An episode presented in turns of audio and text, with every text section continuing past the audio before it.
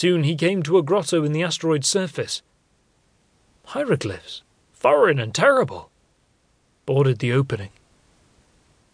Leaning forward, Victor aimed his helmet's light into the murky orifice. A desiccated skull leered back at him. Beneath the ogling head, positioned as if upon a marble throne, sat a cadaver whose skin was covered with white reptilian scales. Naked, save for a ceremonial red loincloth. Corpse resembled an eon. The warrior servants of the Cthulhu endowed with immortality and sworn to guard the secrets of their masters.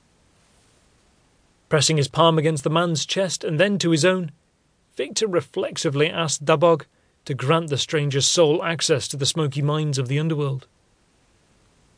That was not to say Victor believed such a place existed, but the ritual of observance was a hard habit to break. Leaning into the crypt, he noticed a silver cylinder in the dead man's clenched fist. Victor pried it loose and slid it into his suit's hip pocket.